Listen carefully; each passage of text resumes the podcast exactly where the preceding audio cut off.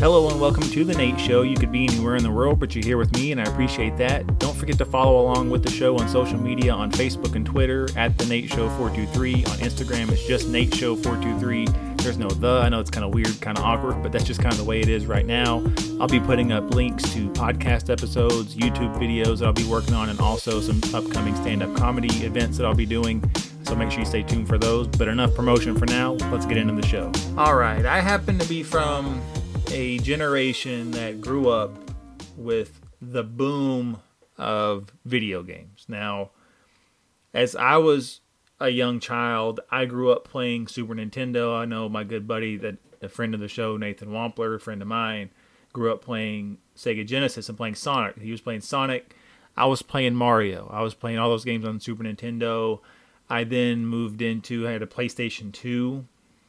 Um, and then I got in you can imagine me being in trouble for anything. I got in trouble, had that taken away from me, and eventually got an Xbox and became a huge fan of the Xbox, uh, but wasn't a fan of the 360. Ended up getting a PS3 after that, and then alternated back to having an Xbox One. And I currently, right now, uh, don't have any game systems other than I have an old PS that old PS3 that I had. I still have that.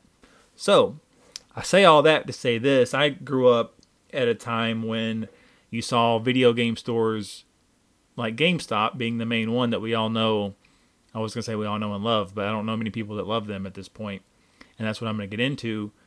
But there was a thrill whenever I was growing up, especially being a teenager, to going and reserving a game. And a lot of times, then when you reserved a game, they gave you some cool stuff with it. You'd get something that related to the game. I remember one of the coolest pre-orders ever was for Zelda: The Wind Waker on GameCube. They gave you that disc that had uh, the Ocarina of Time, uh, the classic game for N64 on that disc, and there's like a super version of it or something. But now, if you try to buy that disc, it's on eBay. Like the cheapest you'll usually find it for is like 50 bucks. A lot of people selling it like brand new for like 100, 200. It's crazy. It's really in demand. But that was a cool thing. And now, when you pre-order something, you get this little you know, stupid code to download weapon like Call of Duty, you get this special gun or whatever. Um, you'll start to see my ignorance the more and more I talk about this because I don't really play anything anymore. But it's also the reason why I don't because not specifically pre-orders, but just because the idea of the game in general has changed a lot. When I had the Xbox or the PS2 or GameCube, that generation brand new games were $50. And even then, people were complaining that's a lot of money. You can buy a movie for 15 or 20 brand new. I realize the work that goes into video games and all that, but it's like you're spending a good majority, a, a nice percentage of your paycheck um, just on one video game. And now, the biggest thing with video games is they're never complete whenever you get them. You're still having to pay for you know, whenever you get the game, it updates. It takes like forever to update. You have to do a day one update. It takes a couple hours. Then you get into the game and you realize it's still not finished yet. There's downloadable content that you get charged for. Now you're seeing this thing with loot boxes. You got to pay for pay to win. And it's like, I, I know I sound like the grumpy old man here, but I, I really do miss today's record is put a game in the system – and just play it and love it. And whether it was playing a game by myself or having friends over or you do the split screen or whatever, those are the best times of my life. And now the idea of like I'm gonna buy a video game for sixty dollars and spend another forty or fifty on the downloadable content. By the time I'm done with it, I've got I've spent 110 dollars on maybe five to ten hours of quality gameplay, if that, and that's if I'm lucky. So I'm not really into that, but one of the things I've noticed, I try to keep up with trends that go on in business, and I've been looking at GameStop a lot lately, and just noticed that, you know, in just the last year, their stock has declined by 30%. Now, the other day, as I'm recording this, it's January 7th. About a week or so ago, uh, their stock saw about a 12% stir, 12% surge on the stock market because it was announced that they may be uh, being bought by a bigger company. And so people want to get ahead of that but it's going to take a lot more than just a a new buyer to right some of the wrongs that I feel like people have have accused GameStop of, and one of the reasons people feel burned by them because you hear the jokes all the time. You buy a brand new game for sixty dollars, you take it in a week later, trade it in for something else, they give you like twelve bucks And I realize it's the way it works. Same thing with buying a car. You always hear that when you, as soon as you drive a car off the lot, it's the value just went like got cut in half. It's just the way it works. I get that part of it, but so much of their business is on the used game market, and one of the reasons video game companies don't like GameStop is because of that very reason. The the game company gets the credit for the one sale, but if a copy gets traded in and bought multiple times used, they don't get any of that. GameStop keeps all of that profit. All of that profit that they're not giving you, but they're keeping for themselves. And I realized again that that's how business works. But it's such a shady thing that, to know that like I spent sixty dollars on a game that I don't really care for, and it's not like the old days where you could go rent a game, try it out for a few days, decided if you wanted to buy it. There's there's no blockbuster other than that one in Oregon. There's no what we had around here, Video Magic. There's no Hollywood Video. There's none of these places anymore. And most people are buying their games digitally, which is cool. You have the digital copy and it's on your system, but you spent $60 on that. You can't even get the $12 out of it if you want to trade it in. It's yours. You can't sell it. You can't do anything with it. So that I've never other than some games that are only digital. I've only I've never really played any digital copies of games because I just feel like the value. If I decide I don't like it and I want to trade it in, even if it's for one dollar, I'd rather get that value out of it. I know that's kind of like thinking pretty cheap, but just kind of how I am with it. And that's a lot of where GameStop is struggling is because people see them as shady they're not going to give you any credit for trading your game in, but they're still going to charge close to full price for that used copy of the game for a long time. So got to make that profit margin. And it's like I might as well just spend the extra five, ten bucks to buy it brand new if I'm going to do that. So hold on, let me fix my mic here.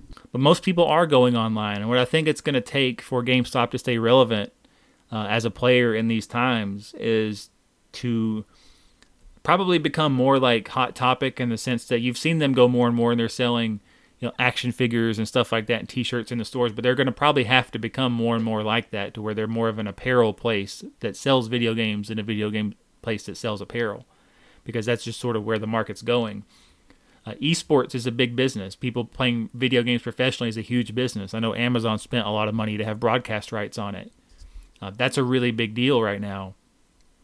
So that's something that gamestop probably needs to look into is having tournaments and stuff like that televised tournaments in their stores, on their in their headquarters, stuff like that to become to raise sort of that brand awareness and be able to do all that.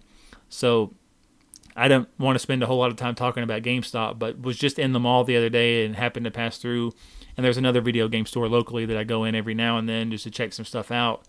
Uh, and that store does pretty well because they also sell comic books. They also sell you know, obviously they'll sell DVDs and stuff like that. But people that play, you know, like Magic the Gathering and those card games that do that, they have, super, uh, excuse me, Super Smash Brothers tournaments.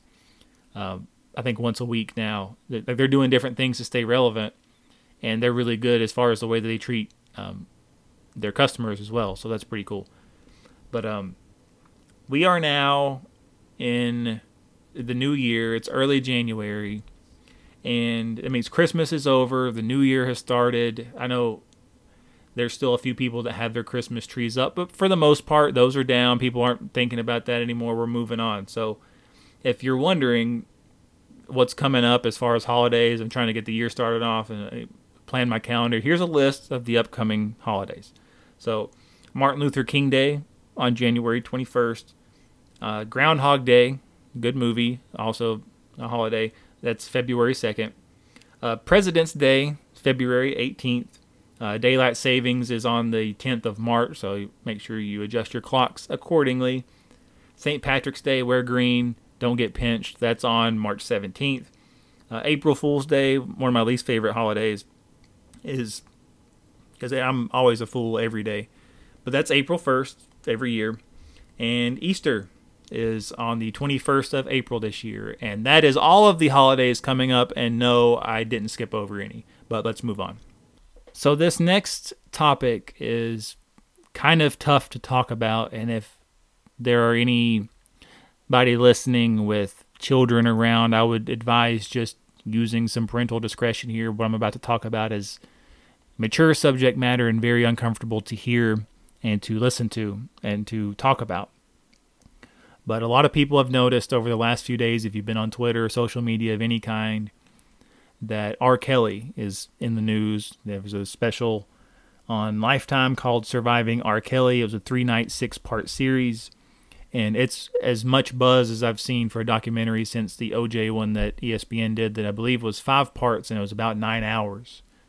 And um, not exactly the same subject matter, but just as difficult of subject matter to sort of listen to and to deal with. Um, but this is someone that has been in the news for a long time, uh, has made hit music for a long time up until recently, but has been in the news for a lot of the wrong reasons. And those are well documented. Uh, the the special covers a lot of this, but for those of you that don't know, he's been accused in the past of uh, among other things, being involved with underage girls um, in sexual manners. Uh, he's also been in the news for allegedly having a, a sex cult that women partake of where he controls what they say, what they do, how they dress, when they go to the bathroom, all kinds of different stuff. There's was a woman in this documentary, and I'll get into this in a minute, that talked about this is what I was instructed to do and say during sex. Um, a lot of uncomfortable stuff. And I'm not gonna go through the whole thing. I think it's worth, even if you don't really know who he is, it's worth watching and educating yourself because the fact is, this stuff happens around us all the time. And with R. Kelly for a long time, he's been able to skate around it because he makes music. He's someone that you find on the radio. Some of the most popular uh, hip hop and R&B songs of all time happen to feature R. Kelly. A lot of people, when I was a teenager, you know, Ignition was one of the biggest songs on the planet. It's a song that everyone that's ever listened to R&B, I feel like, pretty much knows the lyrics to, and there's always been jokes, and it's it's very similar to. Uh, well, let me say this real quick: the Lifetime special, uh, the first part covered his upbringing and stuff that happened to him as a child that was traumatic, and how it may have shaped who he became as he grew up, and then in the second part some of the stories from women of abuse and different stuff came into play, and then it kind of went from there. Um, I'll be honest with you, and this is kind of where I was going with this a second ago. My connection with R. Kelly was very similar to my connection uh, with Bill Cosby growing up. These were two people that I, I wouldn't, I definitely looked up for a long time to Bill Cosby, but I always enjoyed R. Kelly's music, and it was something that I heard a lot of as a child and as a teenager and as adult. Um, but my connection as a teenager, I remember having the Chocolate Factory album, and I was a young kid. I didn't know much about anything, but that was a CD that I listened to a lot, and uh, it kind of shaped my views, for better or for worse, on the way I saw certain things as far as love and romance and other type of stuff went. And so as this stuff's went on, and that's the problem with a lot of people is you hang on to that, just like I did with Bill Cosby. Listen to his records growing up and and idolizing pretty much everything the guy said and watching the Cosby show. I was always a big fan, and then these allegations start to come out, and you, you don't want to believe them because it's one of your heroes, and same thing with R. Kelly. But I had a personal connection to R. Kelly's music, and so it was really hard to watch some of this stuff and see a lot of this stuff and really internalize it and deal with it and make the decision to you know, I know this sounds kind of like grandstanding, but to I went in my Apple Music and made sure any song that was either his or featured him in it that I got rid of. Um, and there's probably other artists and other people that I need to do that with. I've had to do it with Bill Cosby, like I mentioned before. As a guy whose CDs I used to have, I used to listen to all the time. It kind of shaped my opinions on comedy and humor and most people, if you ask, if you made a Mount Rushmore, I know Jerry Seinfeld has said this in the past, that if you make a Mount Rushmore of comedians, Cosby's always on there. Um, and so it's really hard to separate the, but that's the point now is that now it's hard to separate the art from the artist. Um, some of the things that, just for starters, and the rest of you can inform yourselves as you see fit on the R. Kelly situation. In 1994, he was in a relationship and then eventually married to Aaliyah. A lot of people remember the singer Aaliyah. and had hit songs and had that unfortunate death uh, via a plane crash. I believe it was 2002. But at the time she was 15, she had forged they had forged a license to say she was 18. Um, and there's some dispute about all that whether or not they even had a sexual relationship, but I mean popular opinion is that they did, and that's documented in the special on Lifetime. Um, in 2002, R. Kelly was charged with 21 counts of child pornography, and it took that case six years to go to trial. Six years. Um, and he was acquitted, settled out of court. And during that time, during that case, he was also involved with another teenage girl. Um, there have been going all the way back to 1994 multiple charges and counts of him doing stuff like this. And in every case he's either avoided court or been able to settle out of it. You know a lot of the reason for that is in that time frame he sold 60 million albums. Um it's uh again it's it's tough to really decipher and deal with a lot of these different things but it's important that we do so. And it's important, I think, more than anything, it's important that we just inform ourselves of what's going on and then make that decision from there. If it's someone, I don't mean to be on a high horse, but if that's someone you still want to support throughout all of this, that's your prerogative. That's not for me to tell you what to do and what not to do. All I can do into this microphone is tell you what I think, what I believe, and do whatever you want with it. But I, you know, we've noticed more and more, especially over the last couple of years, that women are less and less afraid to speak their mind and speak up about different things. Um, whether it's the Me Too or just you know all that stuff, it, it's it's something to be aware of. And in this climate, whether it's the you know sex cult or the, all the charges of underage, it's we're being more and more aware of sort of the rape culture that's in our environment.